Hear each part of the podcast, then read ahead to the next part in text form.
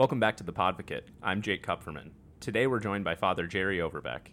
Father Jerry is the chaplain here at Loyola Law School, and we're going to talk about the Staying Best Friends program, a Loyola initiative to help couples navigate their relationships throughout the law school experience. From Loyola University Chicago School of Law, this is the Podvocate. We are law students exploring the vanguard of the legal world with experts from our backyard and beyond. Subscribe to the Podvocate wherever you get your podcasts.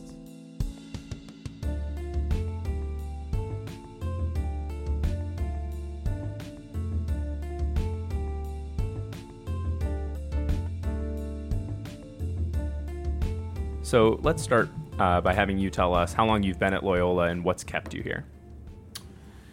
Uh, I arrived at Loyola in the summer of 1976 and never would have guessed I'd stay here that long. I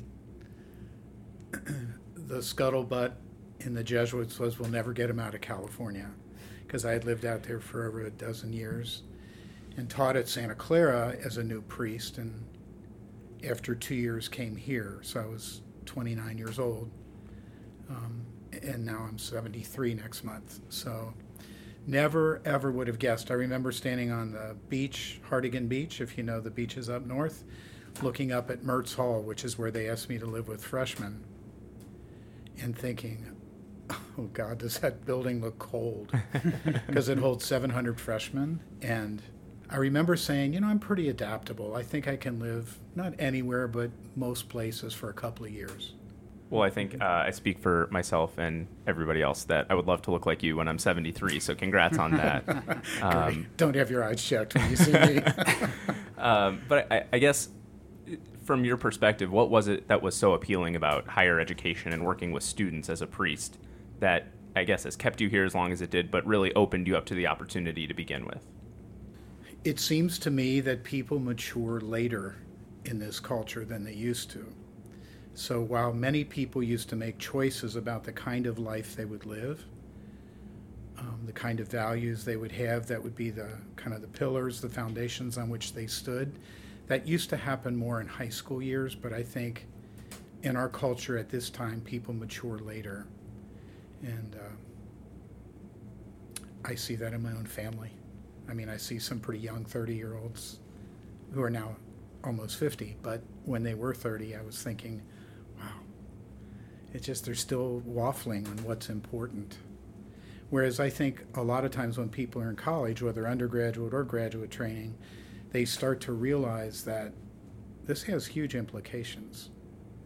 Like whether I'll have a marriage that works, whether I'll have children that will be not robotic, but will be responsive to guidelines, boundaries that I would establish, and do I even know what those are and what my thinking is?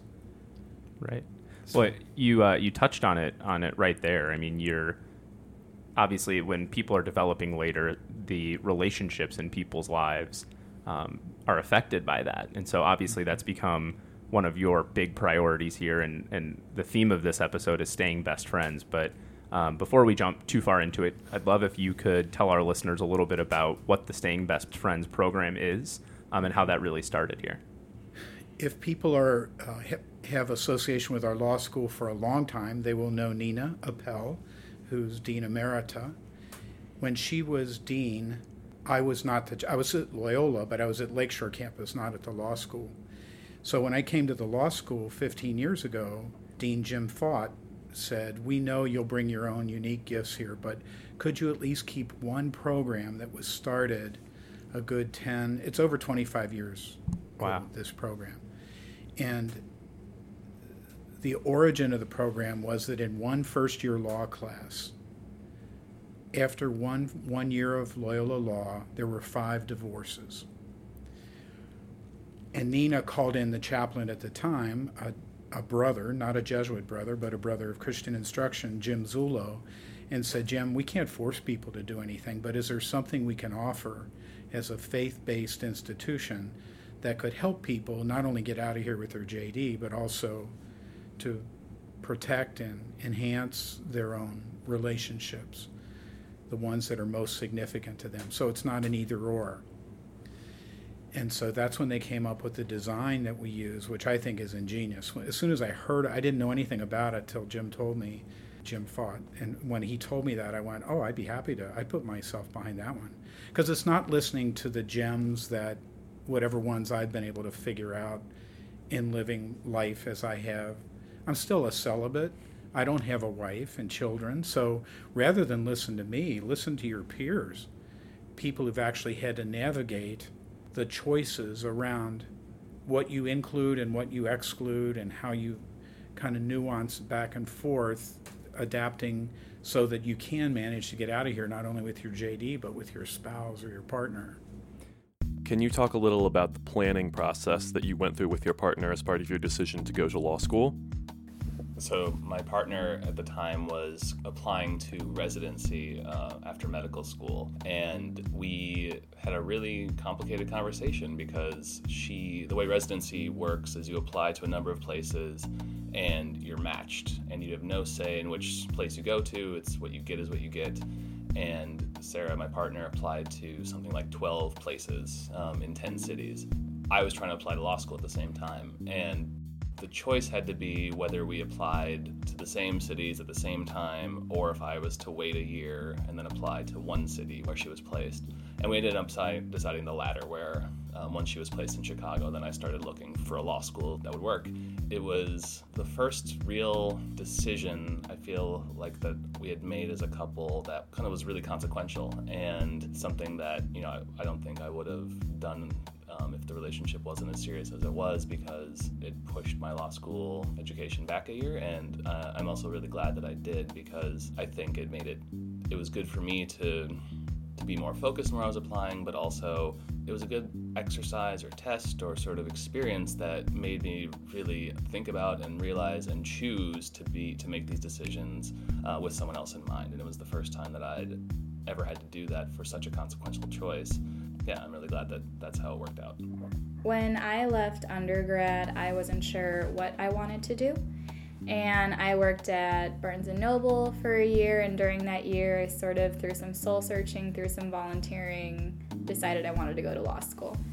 At this point, my then fiance, now husband, was in South Carolina and he was working on his master's in marine biology. So, our topics around this were pretty much you know all those times I was able to like you know go and visit you and actually see you yeah that's going to be cut down to almost none and we talked about how are we supposed to keep in touch when I'm going through this. My stress levels are going to be through the roof. On top of this, and on top of the wedding planning, and on top of me not seeing him as much because we're in two different time zones. He's on one coast and I'm in the middle of nowhere. it was really difficult. He was very supportive of me following my dream, though, and he wanted to make sure that I could do my best and be happy while I was here. But we really had to take a hard look at how long I was going to be here and that the original plan of me going to join him in South Carolina was no longer feasible, and how our career paths are actually going to impact the rest of our lives because I have one more year, a year and a half. And then after that, I'm sure as a lot of us know, the market for jobs, I need to be in a big city. I need to be somewhere where you can have a lot of options. And he needs to be somewhere where there is a large body of water that is salty. and that is not Chicago. So that's sort of where our planning process went in the very beginning. Very supportive, but also needed to take a hard look at how law school is going to affect our future plans and our current way of seeing each other.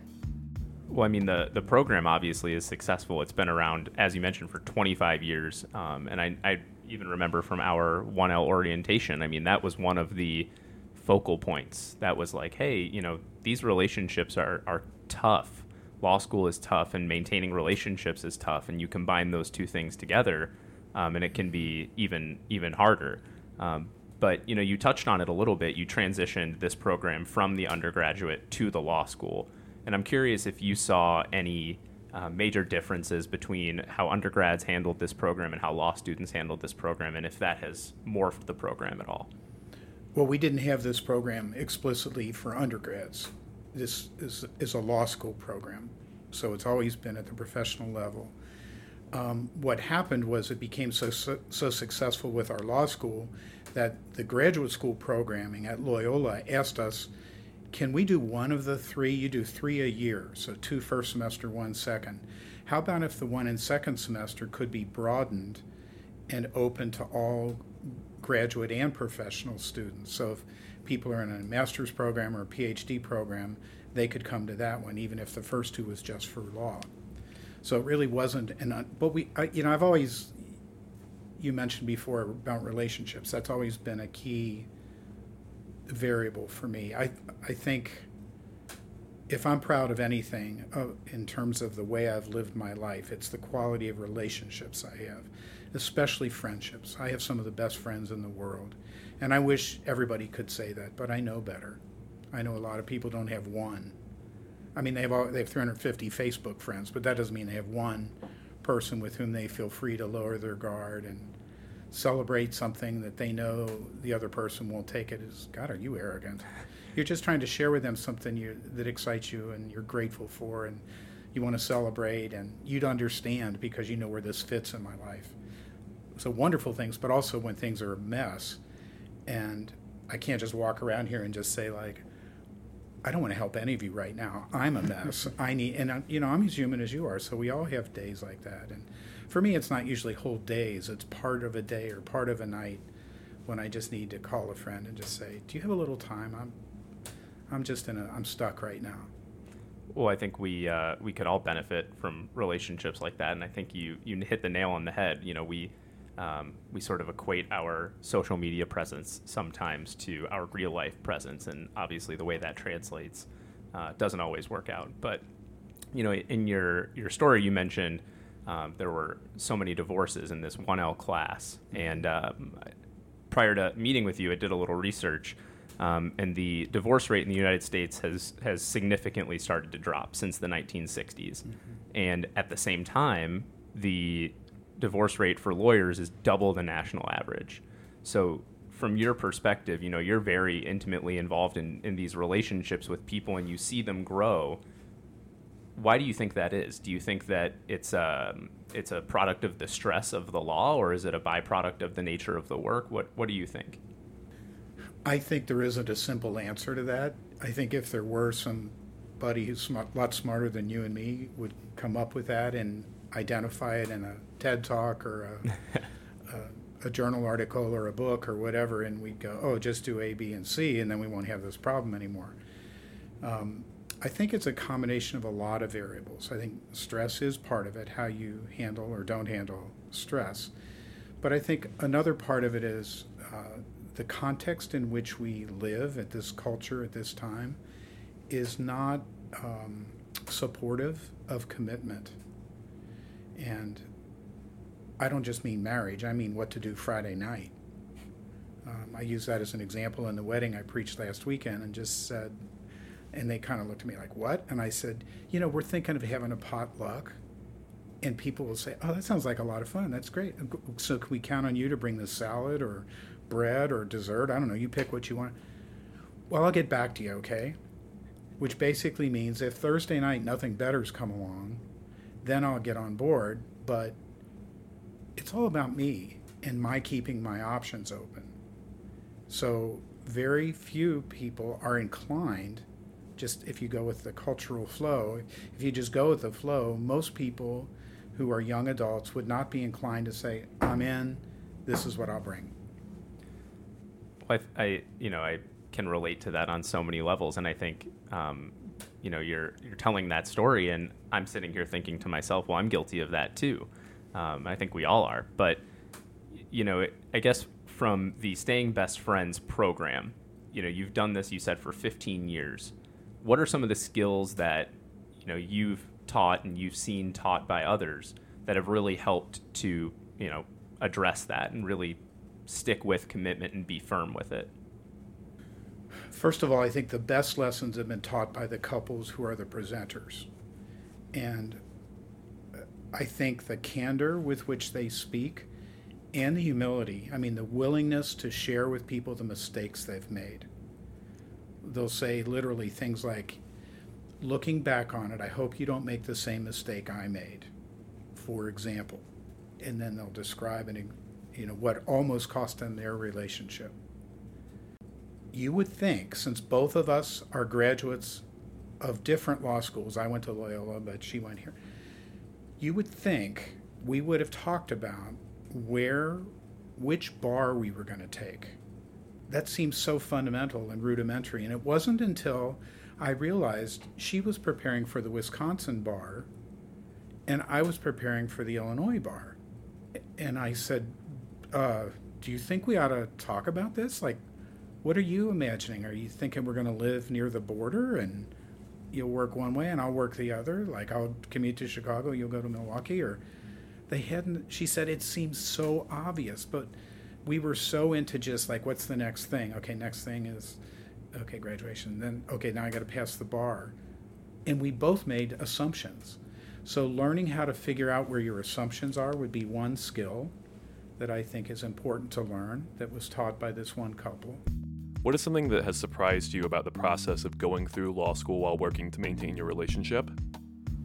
So, I think we, when my partner and I both came to law school, I think we expected the time crunch issue that we were going to not have a lot of time and that that would put a strain on our relationship because we've always almost always since the time that we started going out almost a decade ago um, lived together and spent a lot of our time together and law school was going to be pretty divergent for that and that's that's certainly been an expected difficulty that we've had but i think one of the difficulties we've had that we didn't expect or didn't understand how much it would impact us is the competitiveness of the law school environment the expectation that you're always supposed to be doing more and being better than the people around you in order to compete in a pretty difficult market. And I think that that's been a challenge trying to be happy for each other at moments when we are struggling ourselves. And in the pressure cooker of law school, I think that that has been more of a not necessarily a bad thing, but just something we have to pay attention to in the way that we talk about our accomplishments and in the way we celebrate the other person's accomplishments. I think that's probably unique to both of us being in law school at the same time, in the same section, doing the same things. Uh, there is kind of a one to one comparison that you can make, which I don't think you can make in a lot of other areas. And I think it's good to remember that even though there's a one to one comparison in the type of work we're doing, we're still very different people. So it's not really a, a, a good idea to compare outcomes. One of the first surprises was just that there were a lot of people like who were 1Ls who were also either like engaged or already married um, and finding some comfort in that yeah there were a handful of people in my section who were already married and getting to talk to them about that how, how they're dealing with stuff was really helpful. Whenever i talk about this kind of stuff i always think of something that one of the upperclassmen said early on which was that they like me had been working for a while before they started law school and that they treated law school like a job meaning that they were here more or less nine to five every day, including Fridays, and that when they went home, they went home and they weren't like bringing work, schoolwork home with them, and that allowed them to keep their relationship strong because when they were home, they were dedicating themselves to like the relationship and just being part of that. Uh, and so I really, really strive to do that. And my wife and I had, like I said, she was in school for a while, but we both had been working for a while when we were living together, and so treating law school like a job, I think, really allowed us to, to keep a strong relationship because it really wasn't any different than just me having a job. It was like me just coming home from work and then I'm home and we cook dinner and we hang out and watch Netflix and we go to bed and it's like that's just what it is. So just trying to keep those boundaries, keep school at school and home at home, I think was really helpful the short way to describe it is a sense of humor, but I don't mean telling good jokes. I mean be able to laugh at yourself, not take yourself too seriously. That you can acknowledge to the other person that you say is the love of your life. Oh my God, I can't believe I just did that again. I've been trying to, honest to God, I'm not trying to ruin our relationship, but where you can poke fun at yourself and not take yourself too seriously and acknowledge that, wow, I just I thought it was more together than this, but I'm not. And obviously, and I'm sorry. And so being freer with um, acknowledging mistakes and not thinking that makes you an axe murderer, but that I'm sorry and you can apologize and chuckle about it and say, honestly, I'll try to do better. I, uh, I'm giggling, and it's not because I am not taking your what your advice seriously. I'm giggling because my fiance is going to listen to this episode and hear the second point you just made and say, "I can't believe that you're not going to, you know, take this this brilliant man's advice." um, but uh, so a, a prior episode of this podcast, we we talked about how difficult it can be to have a balanced mental health as a both as a law student, as a graduate student, and even you know to your earlier point as a young adult in this modern society. Um, how do you think that difficulty plays into maintaining a relationship? Um, and then, do you think that being a law student adds another layer of complexity to it? I do. I, I, I think the mental that was one of the early. I, I in my head I ticked a couple of things off that I wanted to speak to, and that was one of them. I think yesterday was Mental Health World Mental Health Day, and I think finding ways to normalize, be able to talk about this as a real part of life for everyone, not just you students, not no, not just anybody. We're all faculty, staff, administrators, alums. Mental health is a real issue, and there are many issues in that category. But to be able to uh, identify when things are getting so awry that, you know, I've tried to work this out by myself, but it's not enough. I've tried working it out with a friend or two that I think is trustworthy. They're not going to have two beers and go telling everybody. Um, but I don't think they have the competence to address what I need here. I've tried talking to a mentor or two, maybe a parent, maybe a wise uncle, clergy, whomever, but I think I need a specialist. I need somebody who deals with this regularly, and I need to explore various perspectives and strategies so that I can figure out next best steps. Because if not, this is going to cost us our our relationship. Well, I think you're uh, you're exactly right, and I you know yesterday was Mental Health Awareness Day, and these are conversations that I think are starting to become more and more common, thankfully. Um, but I suppose you know, as lawyers, we're taught to explore every avenue, right? And sometimes we don't do that. Um, but I think you know one of the the things that's so beautiful about staying best friends is it does open up a new avenue for conversation and and dialogue um, but what have you found, uh, or I, I suppose, what role have you found that having strong relationships, having a good support system, how does that play into becoming a better lawyer and becoming a better person? Well, every lawyer is a person, so those two, you know, there's some overlap there. Um, not every person's a good lawyer, so, but if you personally are stable, you can roll with things. I think it makes a difference in terms of how you handle the complexities of a job, whatever kind of job, including a lawyer. So if someone is uh, has a, the tensile strength of their home base relationships is such that there's a lot of resilience there. There's not a lot of rigidity. There's ways in which you can kind of ride out. It's not going to be ideal for the next weeks or months because of this case or because of the traveling that's involved. If I keep this job with this larger firm, maybe later we might want to talk more about whether or not that's the best course for my career because of the implications it has for our married life and our family life.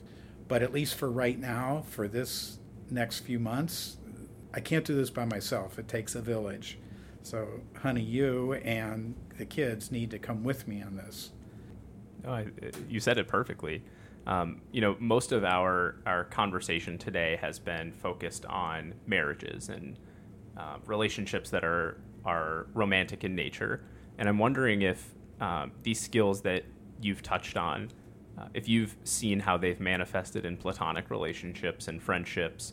Um, and I know you mentioned earlier, like having these types of friendships where you can call on somebody is so important. Um, but I'm wondering if you've seen how staying best friends has translated into platonic relationships or friendships. I have, uh, especially family and closest friends, those handful of people that you want, you choose to invest in for the long haul. If I had to pick one variable that I point to with our Jesuits who are studying to become priests and brothers, um, I don't know if you know that Loyola has one of the unique features of Loyola is that it's one of the largest Jesuit communities in the world. And of the 80 Jesuits who are here right now, 35 of them are very young. That is so rare because most people think, oh my God, are we getting a whole lot more vocations? No. This is one of, right now, two centers in the United States where Jesuits come to train for their third to fifth years in the Jesuits. So that's why there are so many young ones. But one of the pieces of advice, when every once in a while it's funny, I find uh, late millennials, early Gen Zers have their own way of saying, okay, we're going to talk. And it's a lot of times very nonverbal cues, but it's like very clear. Okay, gloves are off, man. We're Don't- getting serious. We're here. getting serious here, yeah. Like the, we're having, in a Christian frame of reference, we might say we're having a come to Jesus moment. so, okay, what's what's this about? Now, of all the things you've seen, blah blah blah blah, blah what would you? And I'll always go after. You bring gifts to the table that I can't bring, like as you were setting up all this equipment. That was just one.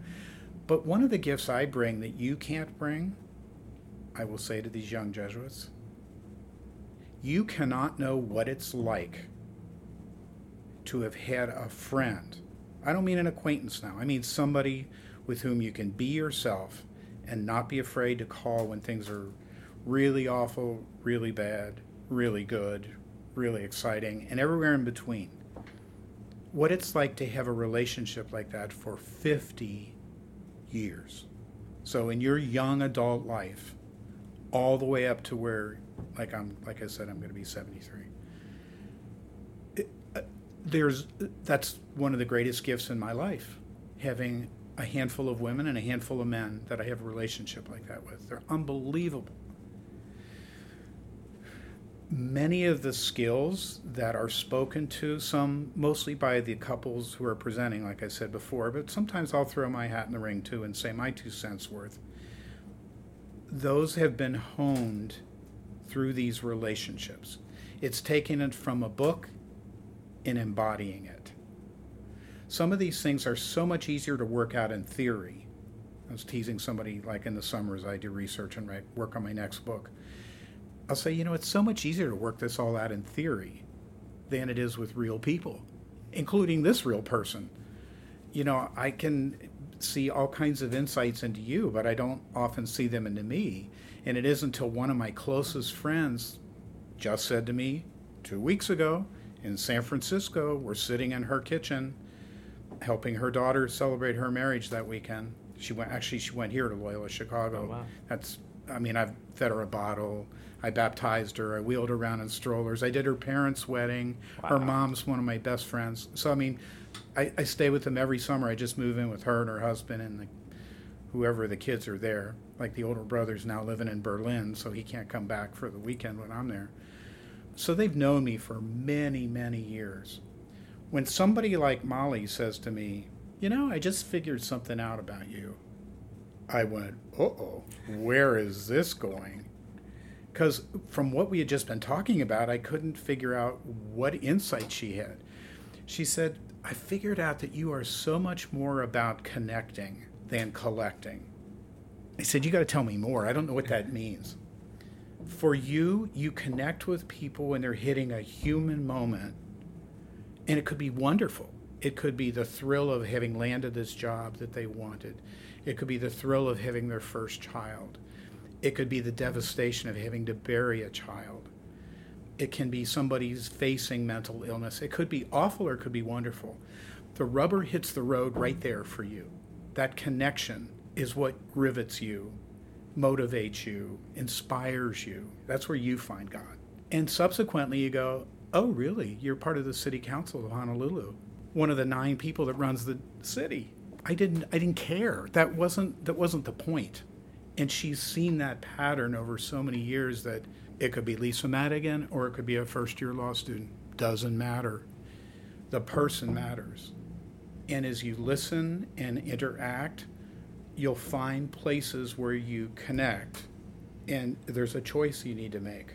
Do you go with it and be surprised where God can lead you as you take your next best steps, or do you just go, oh, it's a little too close for comfort. I think I'm heading for the wings. What is something that you've had to learn as part of this process going through law school and working on your relationship? that I needed to, even in times of like midterms and finals, like make a concerted effort to value like our quality time together as much as like my time preparing for those things. You know, that I needed to set aside like two hours where, you know, uh, every couple days where we'd be looking at each other face to face rather than side to side. Um, and actually just like putting aside like my phone, my books, whatever, and just have some quality time with each other, even when um, things were really stressful. And I found that that made me um, much better at studying, um, and it also just you know kept kept things like strong between us.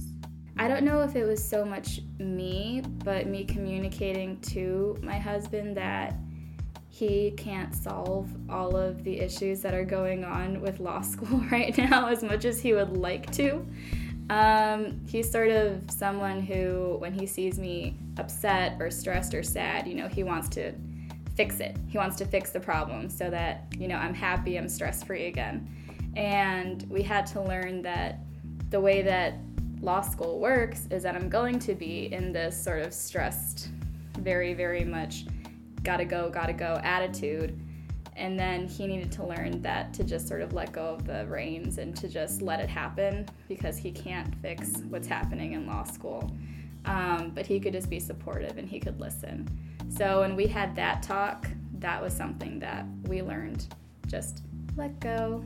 It's what's gonna happen is gonna happen, and it'll be all right in the end. That was also something. It was really odd um, when we were what was it um, in pre-Cana class. They would separate. I'm not sure how much I like this, but they would separate the women and the men um, in the pre-Cana class, and then they would make a list of things that sort of um, not bug you about your partner, but you wish they would do better. And one that was written in bold, like cursive and letter, all caps lettering, was that um, when I'm complaining about something or when I'm unloading or like I just want to vent to you, that doesn't mean I want you to solve it. And I don't, definitely don't want you to get upset when I'm like, there's nothing you can do. Like, just let it be. And then they would just get like upset because they're like, but I want to help fix it. But no. And then it almost makes us seem like we don't want to talk to you about the problems because you're going to get frustrated when you can't fix it. But let's just take a deep breath because we're not going to fix it right now. So you clearly are unbelievable at your job because I've completely forgotten what my original question was and uh, just got so sucked into the, to your story. Um, you were trying to get at what skills have I seen play out in friendships or and you you did so perfectly. I mean, just beautifully. So, first of all, that is a, that's a wonderful story, and I think um, to have a close friend say something like that to us, those are the types of moments that we all aspire to and all live for. Um, but you mentioned uh, very, very briefly that you've conducted research throughout your time here and you're writing books and things like that. What have you found has, I guess, inspired you and inspired your research? Um, and then in turn, what's inspired you to stay on this track with the Staying Best Friends and keep making these wonderful connections with people?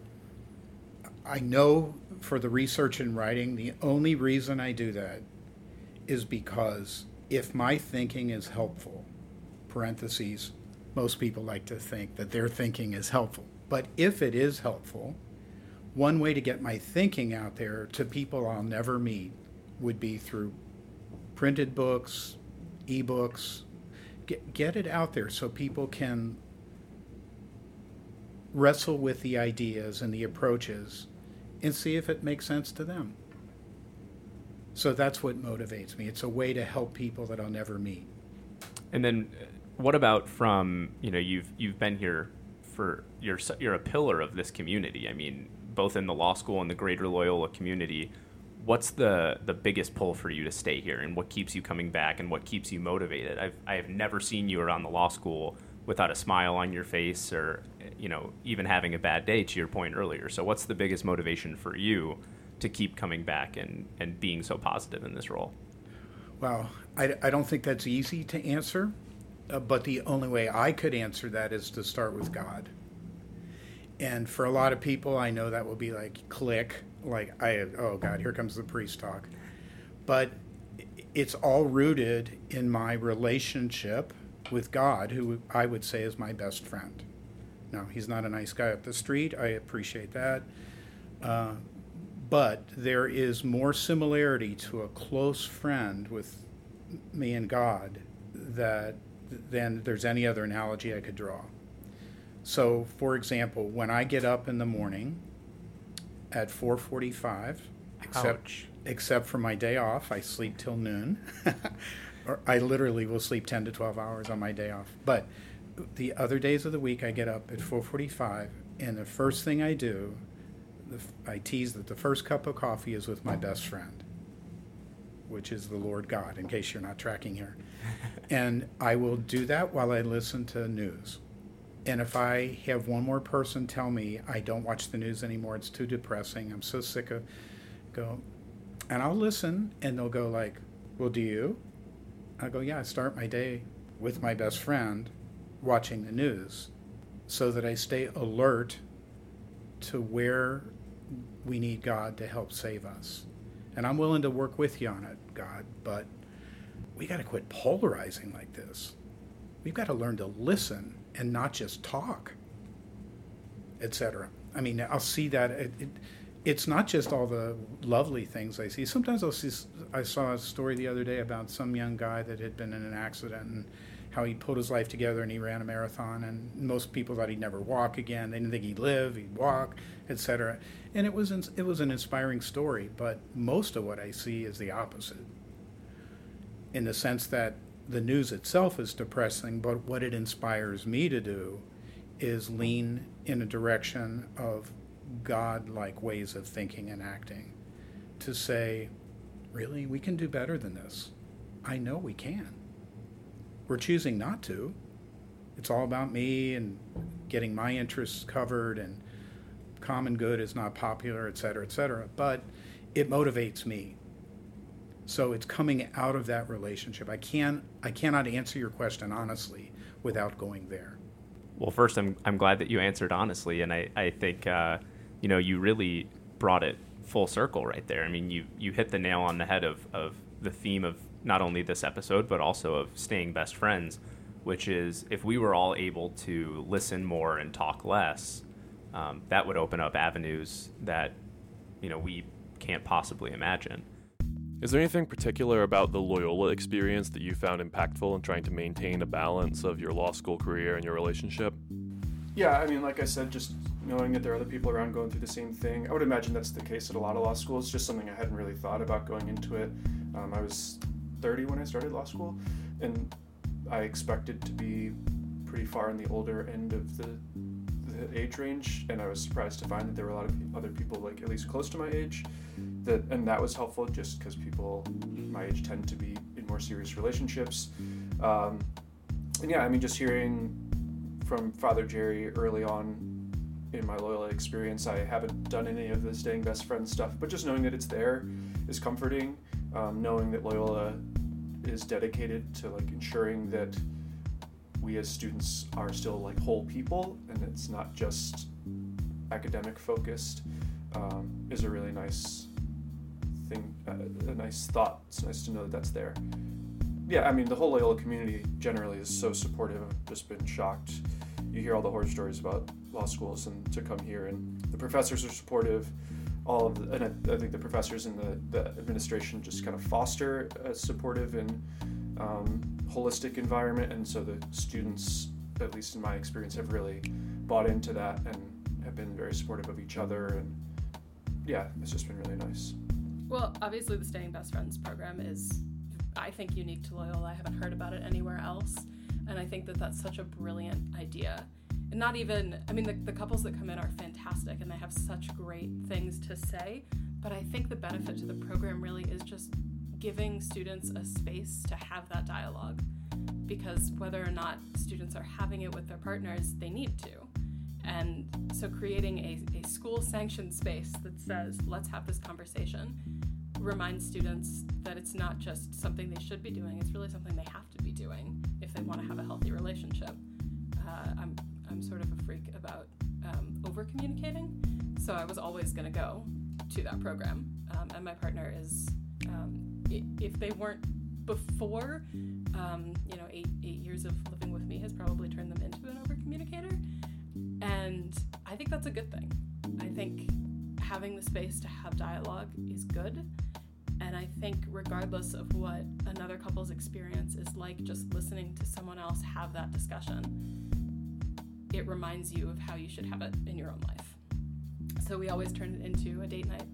So we'll come to staying best friends, and then we'll go out to dinner and have a bite to eat and talk about some of the things that came up. And I think the longer we've been in law school, the more we've had to talk about as we start looking at careers and realizing that this is just the beginning, that going into a large firm is going to create a whole new host of issues.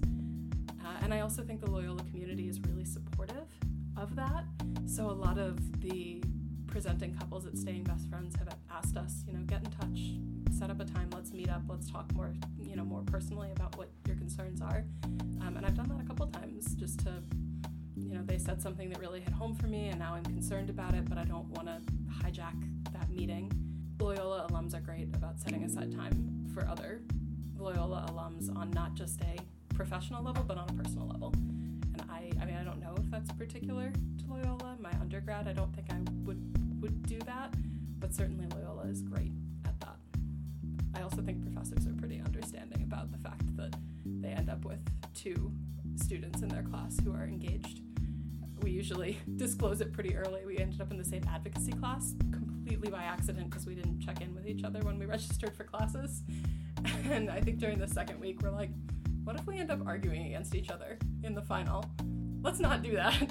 And so we talked to our professor, and she goes, "Oh yeah, we'll put you on different, you know, we'll put you on different different arguing teams so you don't end up arguing against each other because that opens up a whole host of issues that are not uh, not necessary.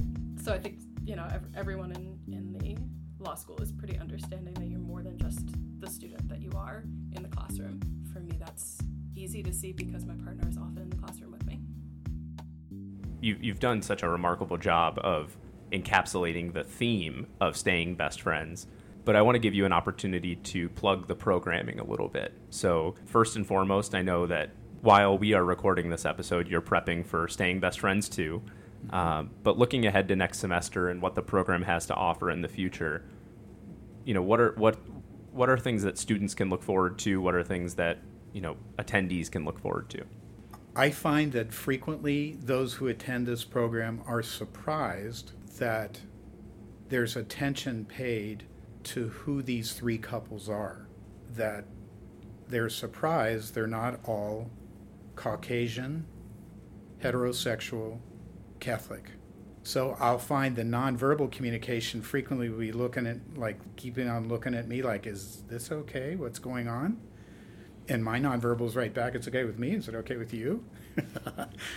so I think people still have a um, wariness that they're going to get something shoved down their throat and it's going to be the party line, whatever they think the party line is.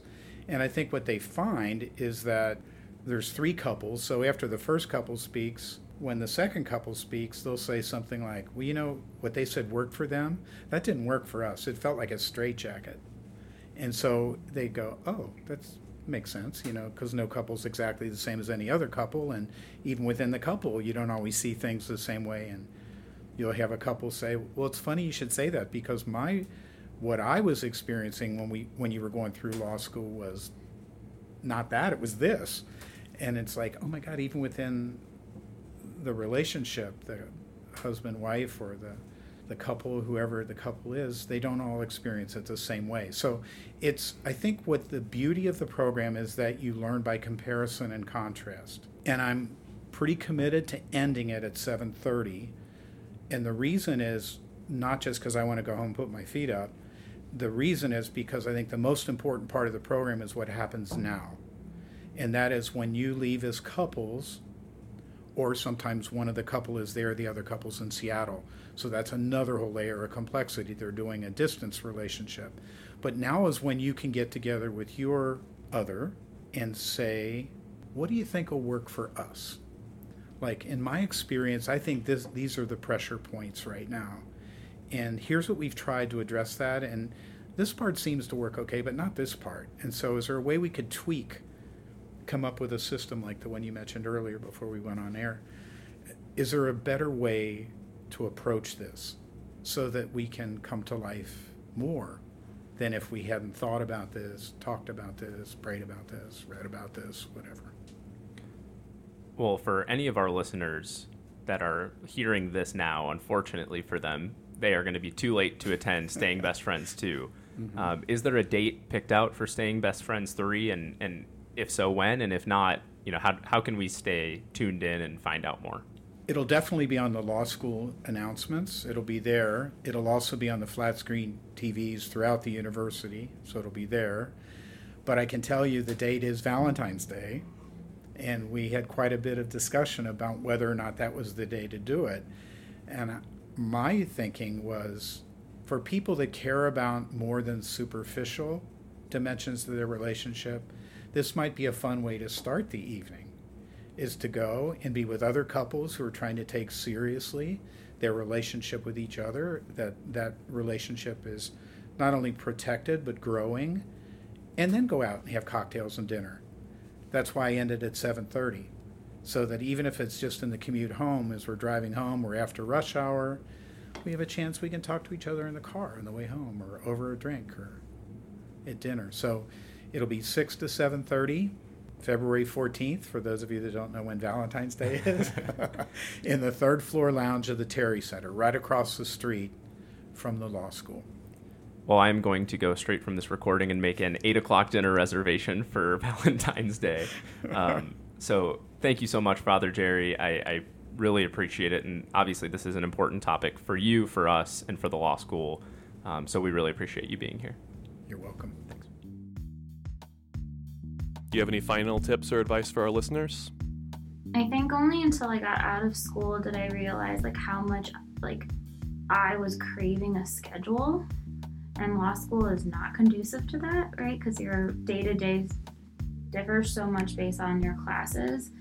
Um, so I would say, like in the beginning of every semester, kind of take a look at where your classes are and make like one regular kind of like date night um, that you're going to have like that quality time together because that can kind of hold you over for the rest of the week and just making that um, a routine and habit. And then, same thing, like carving out time for you to do whatever fulfills you as an individual, whether it be working out or cooking or hanging out with your dog or, or whatever. Um, I think that like when I got out of law school, I was like, I was just, everything was better in that. And I realized it was because I had been missing a schedule. And I wish that I had known that those three years and had made more of an effort to have some consistency and structure and not just like wake up and see where the day takes me based off of like what deadline is coming up? Uh, uh, I, I think the again I, the, the, the most important thing is the is that being in a relationship is a it's an everyday decision and it's one that if you're not actively opting into you're opting out of and it's really easy to lose lose track of that with the deadlines and the craziness of law school and you know oftentimes law school doesn't encourage or doesn't allow you to be a healthy person. And so it can be really easy to let other parts of your life, other parts of your health slip, whether it's your physical health or your mental health, um, the amount of sleep you get. And the same is true for a personal relationship or a romantic relationship. And if you don't prioritize, if you don't prioritize your relationship, um, it'll suffer. And so I think that's something that is harder to do in law school, and maybe why it's that much more important to do so. I'm going to give the same advice that I usually give, which is, I think, unhelpful except to the person who needs to hear it, which is you can ignore advice. um, I think when you come into law school, you get all kinds of conflicting advice from people who've been there, from people who have not been there. And it's okay to try it out and decide it doesn't work for you. That doesn't mean that the advice was bad, and it doesn't mean that you did it wrong. It just means that you're an individual, and advice doesn't always play out the same way for everyone. So I find that to be one of the best things about staying best friends is you'll have three couples presenting and two of them will be like you must do this thing and the third couple is like no we tried that that was awful did not work for us at all and it kind of it gives us a second to check and say maybe the things that we're saying you must do are just the things that we had to do to keep our relationship secure. But that doesn't mean it works for everyone. And I think law school, despite the fact that it's a very busy time, is a great time in your relationship to try out new things that you wouldn't think about doing when you had maybe a full time plus position. Uh, because as law school is a training ground for being an attorney, it's also a training ground for the relationship you're going to have with your partner going forward because it doesn't get less stressful from here. So, this is, if it's not working now, it's a great time to try to fix it because it's not going to get better later without that work.